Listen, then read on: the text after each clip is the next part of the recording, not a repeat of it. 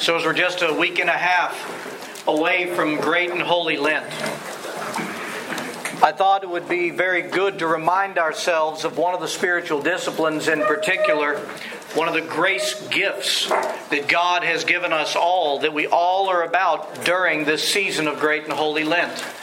And that's fasting. That's fasting. So let's start off like this.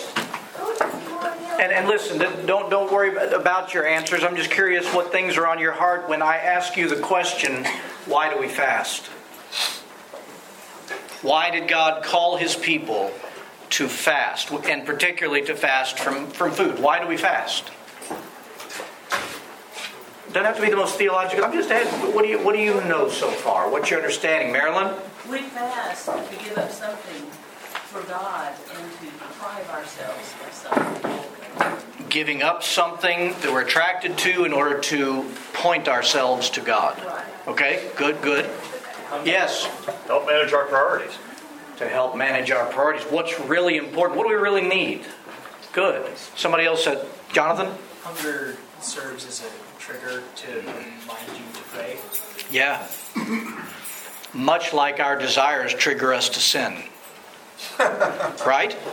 No, there, there are hungers within us all, aren't there? Doesn't mean they're good and bad. Some are good, some are bad. And it's to begin to discern those hungers and to increase the hunger and thirst for righteousness, like you just said, as Jesus Jesus gave us. Yes.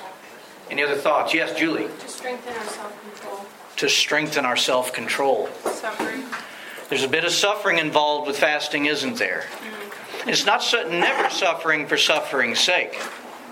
But in suffering, who do we learn to turn to? Very good. See, I have no teaching for you this morning then. We're good. Everybody out of here. Oh, I'll, t- I'll take over, Father. Well, Kat, please, God bless you. I've been called a preacher before. Uh-huh. Never a priest. Yeah, Kathy, your son has told me. I know, I know.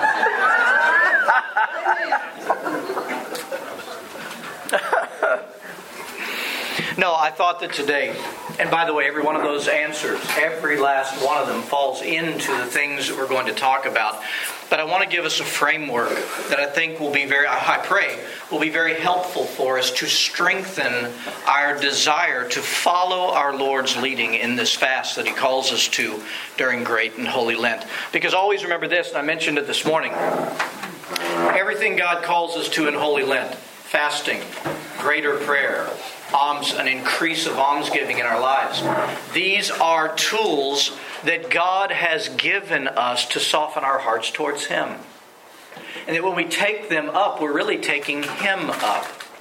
And He steps in those moments when we're obedient, and He works such incredible things in our hearts, directing our hearts towards Him, and grants us all the greater experience of Christ and all of the benefits of His kingdom that He is always, always desires to give to those that He loves so much.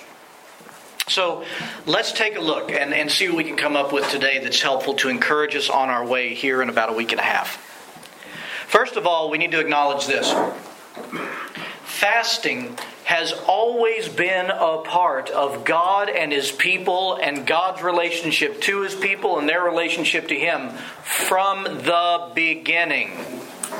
I mean, even from creation. Did God, did God not call Adam and Eve to abstain, to fast from something in the garden? What was it? The tree, the fruit of the tree of the knowledge of good and evil. Okay? That was an abstinence that he called upon them. Abstain from that. Keep yourself from that. Because it will it's not something that's going to help you. It'll be hurtful to you. Okay? So even from the very beginning, you see abstinence in the Garden of Eden, in the perfect Garden of Eden, the perfect order of God. And then all through the Old Testament. We have fasting is all through the Old Testament. Okay? Let me, let me mention a few things to you. I'll read to you from the prophet Joel.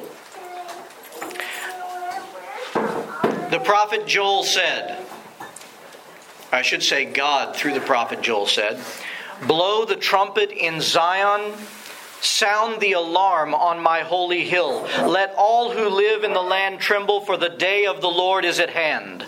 The day of the Lord is great. It is dreadful. Who can endure it? Even now declares the Lord, Return to me with all your heart. And then he says, How?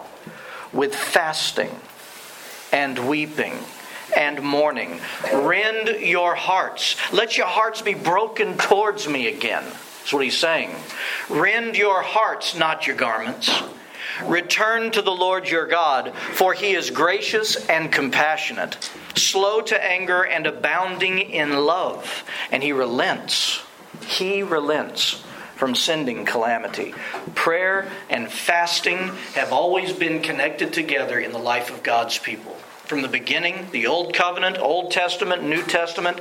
In the Old Testament, for example, God's people, let me tell you some different circumstances where God called his people to pray. You heard one from the prophet Joel, which was, Return to me because you've gone astray. How do they return? Through fasting, rending their hearts in prayer to him and in fasting, returning to the Lord, and He will show them mercy. God's people would also pray and fast at the, at the call of God to repent, which is part of that turning and returning. But in times of repentance, they were called to fast and pray to turn from their unfaithful ways back to their constantly faithful God. Also, in the Old Covenant, God's people would pray and fast when they were in great suffering, when they were in great need.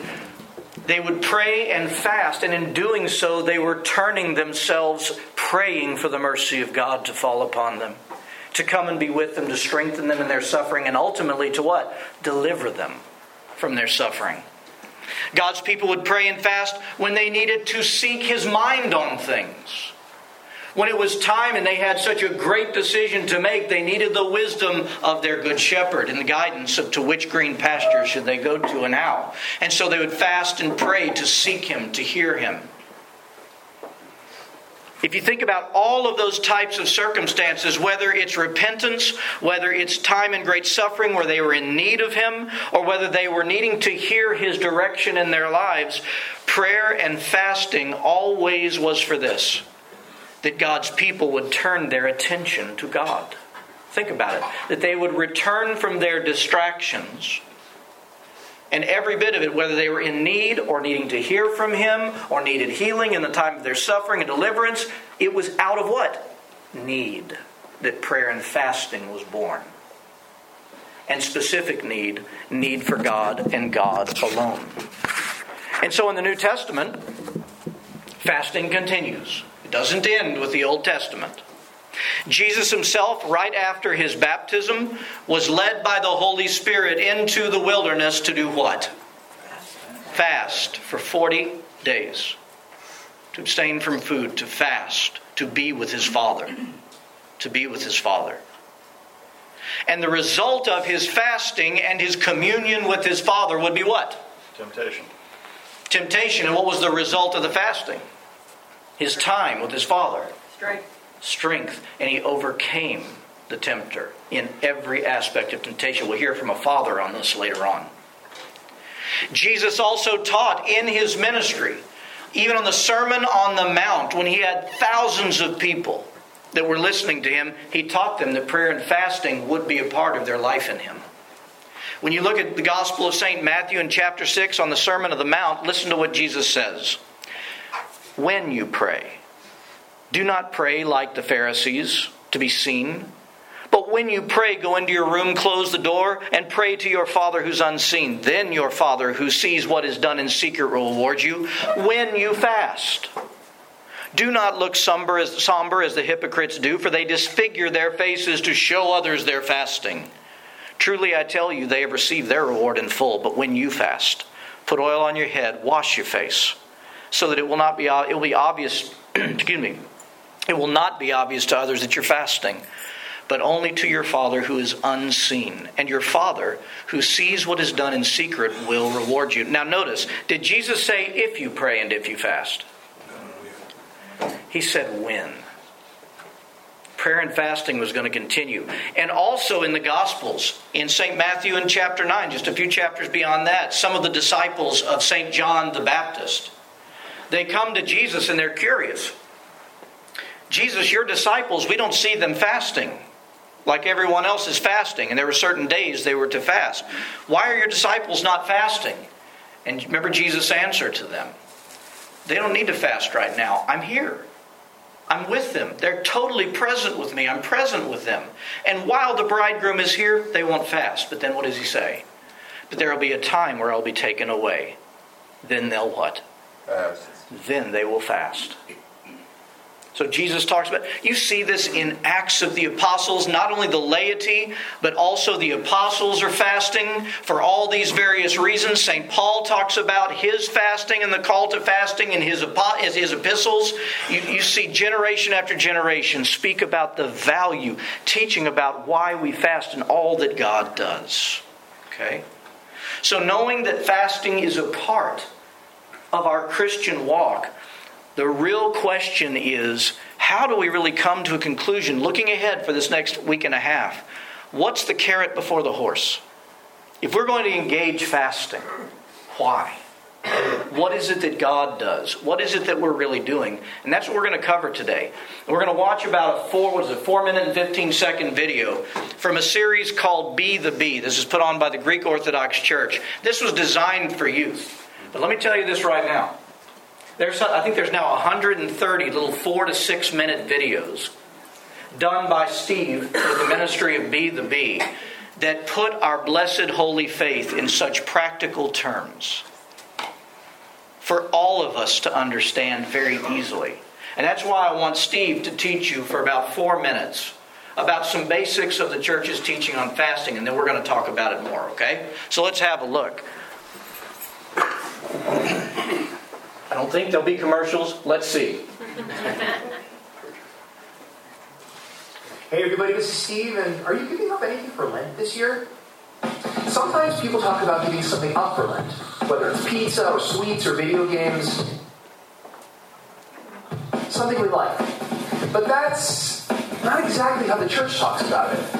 First of all, Lent can be really challenging. But thank God, it's not something we do alone. And the church doesn't ask us to give up anything. Instead, the church invites all of us to pray more, to fast more, to serve more, to prepare ourselves as a church to celebrate the resurrection. And when it comes to food, remember, the things we give up, hamburgers, hot dogs, whatever it might be, aren't bad. Just like our bodies, food is good. It's a part of God's creation. Normally in the church, we talk about fasting as discipline. For many of us, food is something automatic. We want something, so we eat it.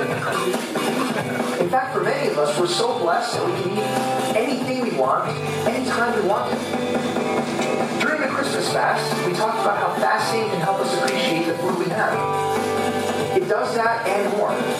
Fasting invites us to take a step back, to not automatically respond to our cravings, fasting invites us to think a little bit more about what we eat. Fasting is an exercise of our will and shapes how we make choices.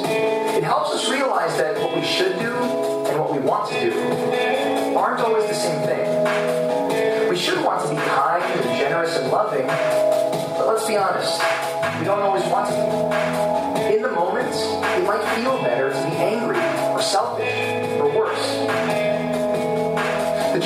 fast is a pretty small one, but it can help us to make bigger choices down the road. We can't run a marathon if we can't run a shorter race. And we can't lift something really heavy if we can't lift something light. Saying no to meat for 40 days might not be the toughest or the most important choice we ever made, but it will help us with more important choices in other situations. Christ helped us to realize this in the parable of the talents. In that parable, a rich man traveled far away from home, left his servants different amounts of money. And when he returned, he asked them what they did with it. The servant that received five talents had ten, and the one that received two now had four. When the Lord saw this, he was happy and said, Well done, good and faithful servant. You have been faithful over a few things. I will make you ruler over many things The Lord saw that they chose wisely when it came to small responsibilities. Them with bigger responsibilities because he saw they were ready. Eating meat or drinking milk isn't a sin. But having the discipline to fast can help us overcome sin in other situations. You see, when we're doing it right, fasting and prayer go hand in hand. When it's the middle of Lent and I'm craving pepperoni pizza, it's a chance for me to take a step back and think about what's important. I can go without pizza for 40 days, but I can't even go a moment without God. When we think through our choices, we think about why we're making those choices. We bring our minds to God. We pray. Even when fasting is about the food,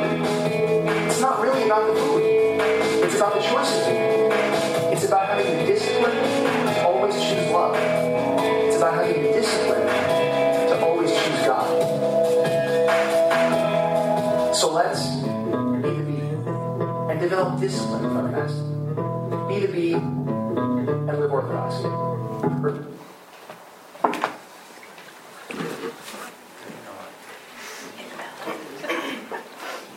Doesn't that put some wonderful simplicity in our minds as far as what this fasting is all about? I know he kind of shoots through some things in four minutes.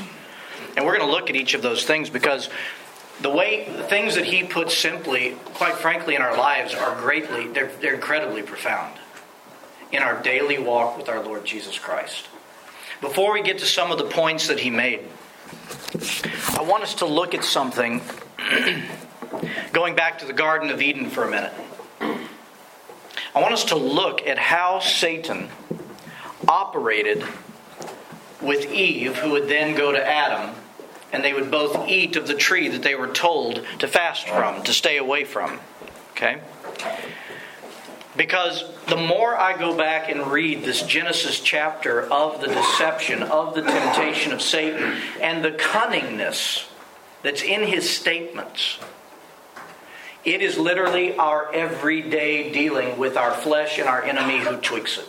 Right there in the garden. And he, Satan's not creative. He's doing the same thing over and over and over again that he started with in the garden that ends up in the division of man with their God.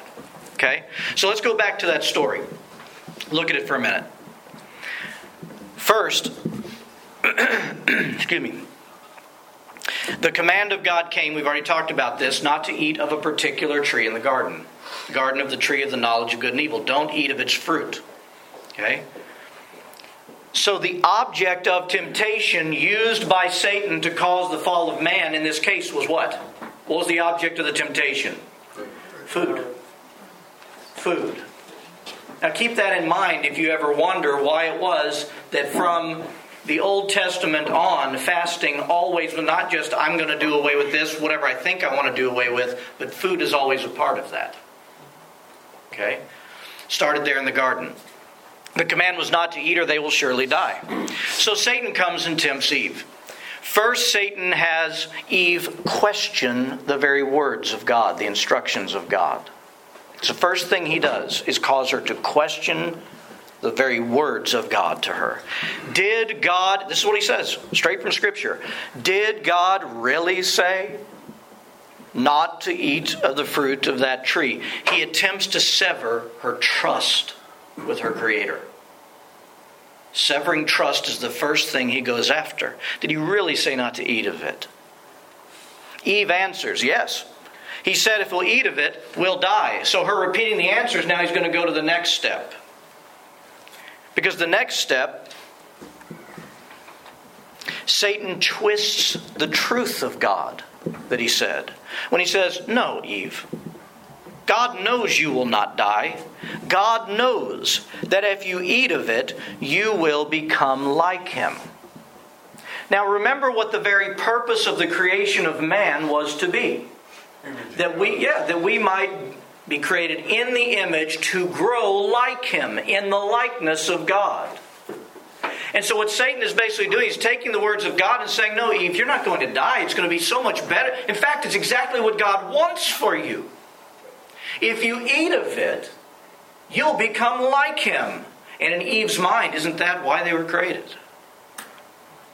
So he twists the truth. He doesn't turn it on its head, he just twists the truth in Eve's mind. The cunning serpent makes the object In this case, the fruit of the tree, something to be desired more than God Himself, or instead of God Himself. In other words, Eve now has in her mind that I can become like God in a different way. I can become like God without God. You see? This is where Satan is going. And we see this in the very next verse because it says, When the woman saw that the fruit of the tree was good for food and pleasing to the eye and also desirable. What did Satan stir up in her? Jonathan was talking about hunger. She, Satan stirred up a hunger, but it wasn't a hunger for God. It was a hunger for something to replace him, something other than him. Okay? And when the woman saw it, she was she saw that it was desirable, so she took some and ate, and then she went to Adam, and the same thing happened. I want you to see the pattern. This is what we need to get in our minds so that we see what our enemy is constantly doing to us and towards us. That which God knew would not be good for his beloved creation. Satan twisted that deception so that the person would see that it's good, desirable. You see that?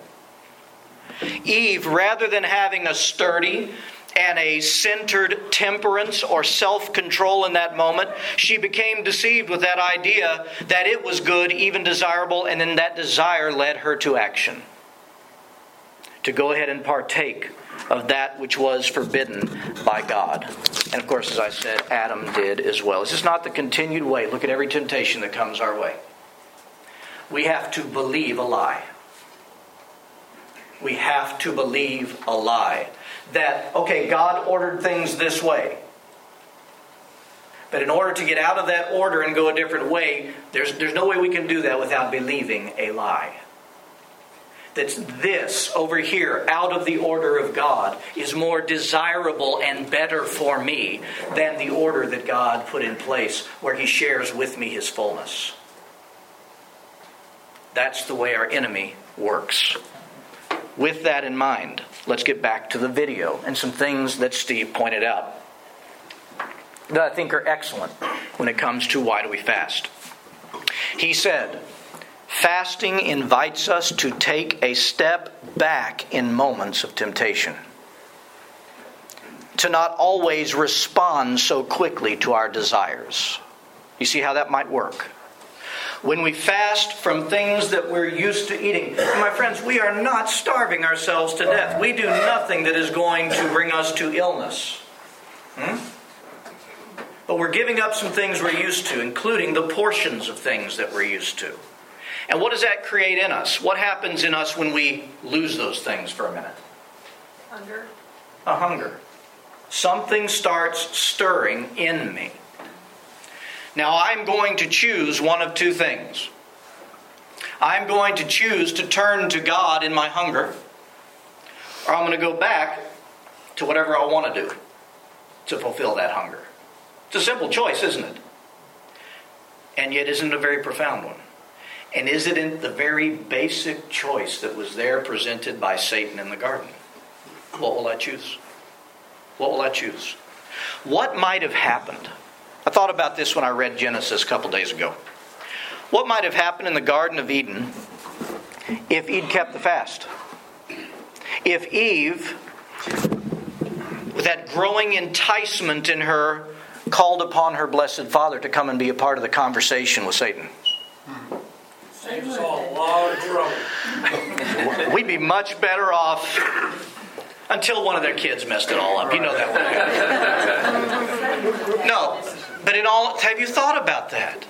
If what would have happened if Eve had called upon the Father that fellowshipped with Adam and Eve in the garden and said, "God, I'm getting confused here. I'm hearing this. Come here, please join this conversation." Fasting presents that opportunity over something. Again, we're not talking about something of life and death here as far as like the, the, the fruit in the garden. Or maybe we are. But we're talking about food that we really don't need. We can do without. If we begin to step, what is Steve saying? In fasting, we learn to not go so aggressively with our desires. We learn to step back for a moment and bring God into the picture. Remember in the beginning when people pray and fast, no matter what the reason was for, it was always a turning to God, wasn't it? So that's what fasting must be for us. That's why God gives us the fast, because He wants us to turn to Him. He wants us to invite Him into the conversation of our deceptions and our hungers that we really don't need, for the things we really don't need. Okay? Second thing Steve said fasting is an exercise of our will, and it shapes how we will make choices. Now we know this. Somebody tell me how any knowledge you have about how habits are formed. Jillian? It's like three weeks for them to form, and all it takes is like two days to lose them. Yeah. And, and how are they formed during those three weeks? How do you form a habit? You have to purposely Repetition, doing it. doing it over and over Even when you don't again, and it becomes a habit in our lives. Right? And this is what Steve is saying. We have created habits in our lives, habits that are unhealthy for us. And therefore, our will is so easily swayed over and over again because we've created a rut that we kind of get stuck into. How do we get out of that rut? Through fasting and the grace of God that is there with us in those moments, our will changes to a new direction. It creates new and better, not ruts, but elevations back to God by choosing over and over again. Every time, and this is true, I don't know if you found this true in your walk with Christ, but in my walk with Christ, every time I have victory over besetting sins in my life, my will to not go back with them grows stronger. My will to will towards the Father as He is releasing me. Because he, He's the one that steps into those moments, my friends. We can't get out of our besetting sins alone but invite God into the moment, and He floods us with the resurrection power of Christ to overcome our enemy and be kept in Him. And the more that that happens, what's happening? A new, blessed, holy habit is forming. So, fasting is an exercise of our will, and it shapes how we'll make further choices in the future. This is part of our maturity in Christ. Third thing that Steve says Fasting helps us realize that what we should do and what we want to do are not always the same thing. Again, we go back to Eve. I don't think there's any question what Eve should have done. She should have brought God into the moment. She should have denied herself what now was a craving put in by Satan of the beauty and the wonder of this fruit that was hanging there and what it would do for her when we fast.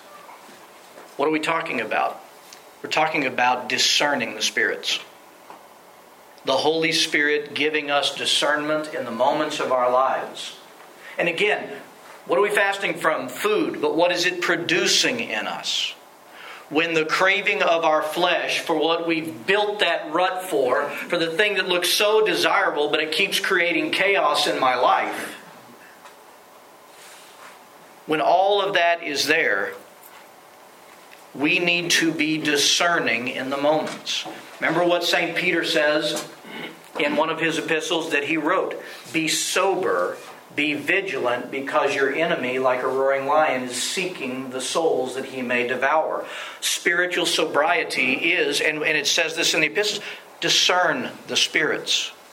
What is of God? What will lead to chaos? If we're fasting, accompanied with prayer, my friends, we are learning that discernment even when we choose not to eat that food that day, even when we choose to minimalize that portion at that time.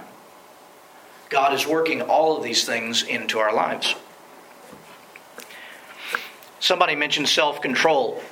Steve said having the discipline to fast can help us grow in self control when we're faced with the temptations from within our flesh, our enemy, or both the simple practice of denying myself what I'm craving in the moment with food will produce in me the strength of will by the grace of God to deny myself those things that He says lead to death. An athlete. How does an athlete get stronger for, let's say, the football game? Training, training. Training, and what does he do for training? He lifts weights. He, li- he lifts weights and probably heavy weights. And runs. Yeah, he runs. Let's stay on the weights for one second. He lifts weights. Let me ask you a question. Does he ever do that in a game? Actually lifting weights. Now, he might be lifting bodies. But no, does he lift barbells in a game? No. And yet, his actions, his discipline of choosing to do that, pays the dividends of strength and ability in the game. In the same way, when we fast, yes, we're denying ourselves a little bit of food, or we're denying ourselves a few types of foods, but it's paying dividends in the spiritual arena of the games where St. Paul told us just last week that we set our face on a prize and we run like we want it more than anything else. Fasting, when we fast, it produces this. It produces this in us. And the last thing that I'll mention, throwing on top of what Steve said, is that fasting is always turning, as we mentioned in the, in the, in the beginning, fasting is always a turning to God in every moment. And that's why prayer, that's why it's always considered. In fact, you can't separate fasting and prayer. Because if all we're doing is denying ourselves food but being mindless about it, you are wasting your time and you're zapping your energy and nothing's happening. Christianity is a relationship, it's an experienced relationship. And when we fast, we turn to God in the moments where we are tempted to go and break that fast. And we find Him in the moment. And by the way, every time we turn to God, I mean, what is prayer according to the Orthodox Church? It's not the hours of prayer, that's part of it. What is prayer? Fellowship with God. So every time we turn to Him and bring Him into the moment, it's prayer. It's prayer. Let me read to you some of the church fathers, just a few, and what they say about fasting. I'll start from the earliest, uh, one of the earliest we can have St. Polycarp. St. Polycarp was a direct disciple of the Apostle John. And he would go on to become Bishop of Smyrna, and that was around between AD 69 and 155. This is the next generation after the apostles. And they were fasting.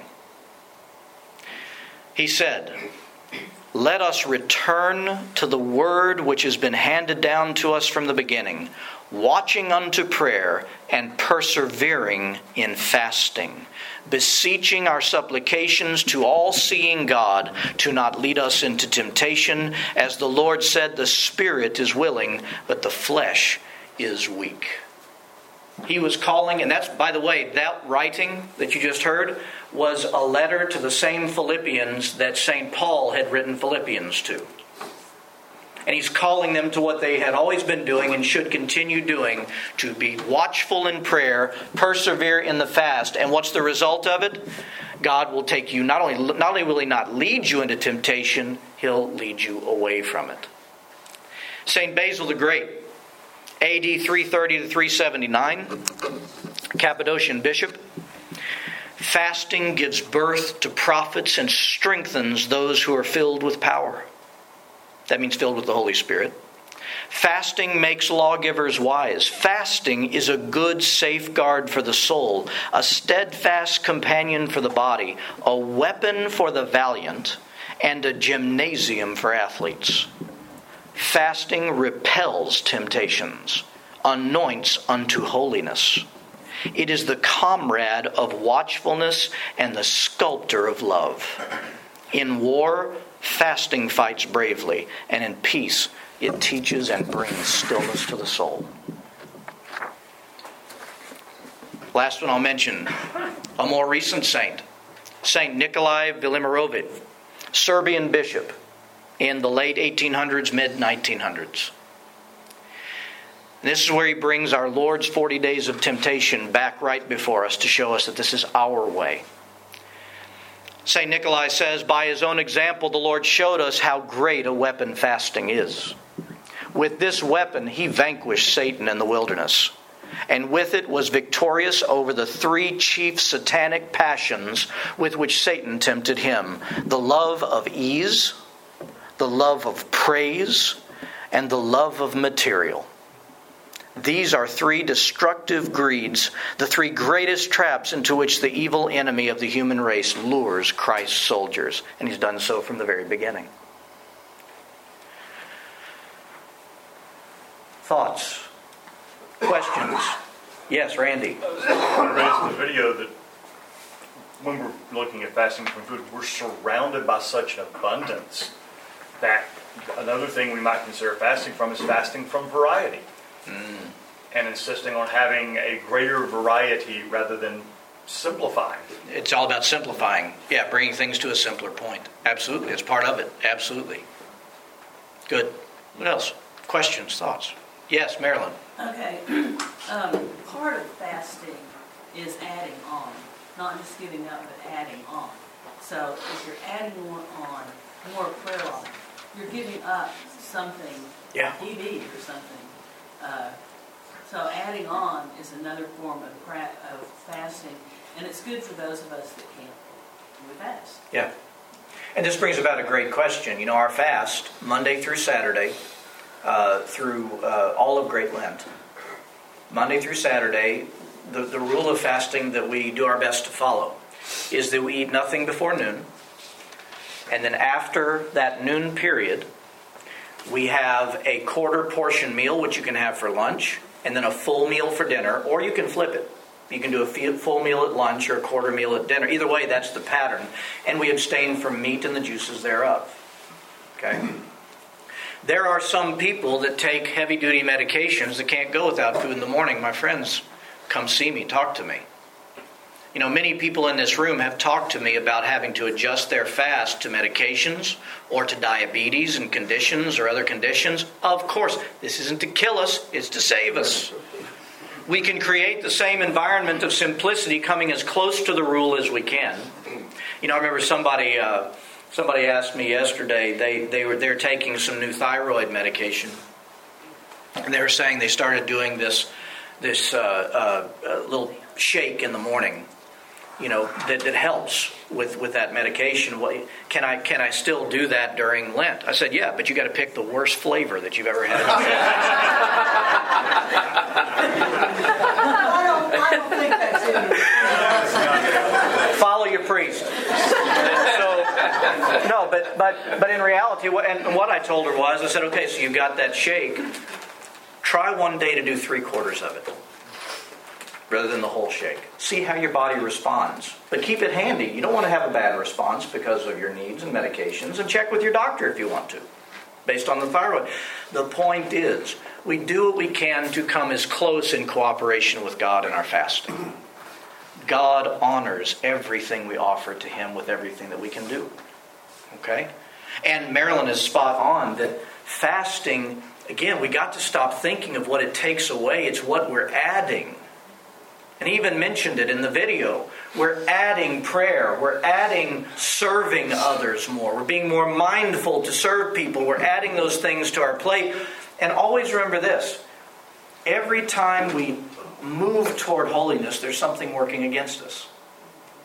That's why Paul says in his epistle, one of the things that he says is, I want to know the power of the resurrection. And everybody gets excited when they hear that until they hear the next part. And the fellowship of his suffering. Somehow being made like him in death. Every movement towards God, we have to understand, in order to move towards God, we had to die to something. It's like a friend of mine, Bill out just per se, and we were talking about she went on a diet. You know, it's that time of year and everything, and she Yep. was like, "I am so uncomfortable." And I said, "It's because when you're the mind, you know, when you're told, when you get so used, like you said, habits and all." When, Yeah. she said, "I can't now that I can't have it. I think about it all the time." right. she said, Right. "And I didn't want it before, but now I want it." You know, so. Right? That, that, can, the- that certainly comes into play. And it's the same thing when I was in my own, you know, with my own issues and all. Absolutely. And the it's the truth. same thing. I said it's a distraction. And once you deprive yourself of that, you remove it, and it's uncomfortable, you know, because you've always depended on something. And Yeah. you were depending on the wrong thing, but once you remove that, it opens you up to be able to see clearly and to bring something that's very But different. but in, you are know. see you're exper- again we're experiencing a death. Uh-huh. To life. And it's uncomfortable at Uncomfortable first. at first. You know, and you, you're distracted and you're just are. going crazy with it, you know, but Because we, and one of the reasons that gets worse on us if we're not careful is, again, if we're giving up something but not running to something, we're already in trouble. Mm-hmm. But if we'll focus ourselves, and that's why I pointed out in the beginning, we must see fasting as turning to God immediately. That while I let go of this, I am going to determine myself to be more focused and with Him and allow, He's with us always. We just need to be woken up to it, my friends. And we need to splash cold water in our face as we begin fasting and turn our attention to Him. And that preserves a lot of that battle if we'll do so. But there's still battle. But that's the flexing of the spiritual muscles that they're talking about. And, and why, why St. Basil calls fasting a spiritual gymnasium, a gymnasium for this. There's work to be done, but there's grace to be experienced more than you've ever experienced. Thoughts? Yeah, Jeff. Well, I think fasting causes temptation. Oh, it can bring it about. And, and if you can overcome that temptation, it's, you're going to grow your faith, and your faith will become stronger. Yeah. It doesn't invite temptation, it just comes. Exactly. It just comes. Yeah. And we're more aware of it also. Yeah.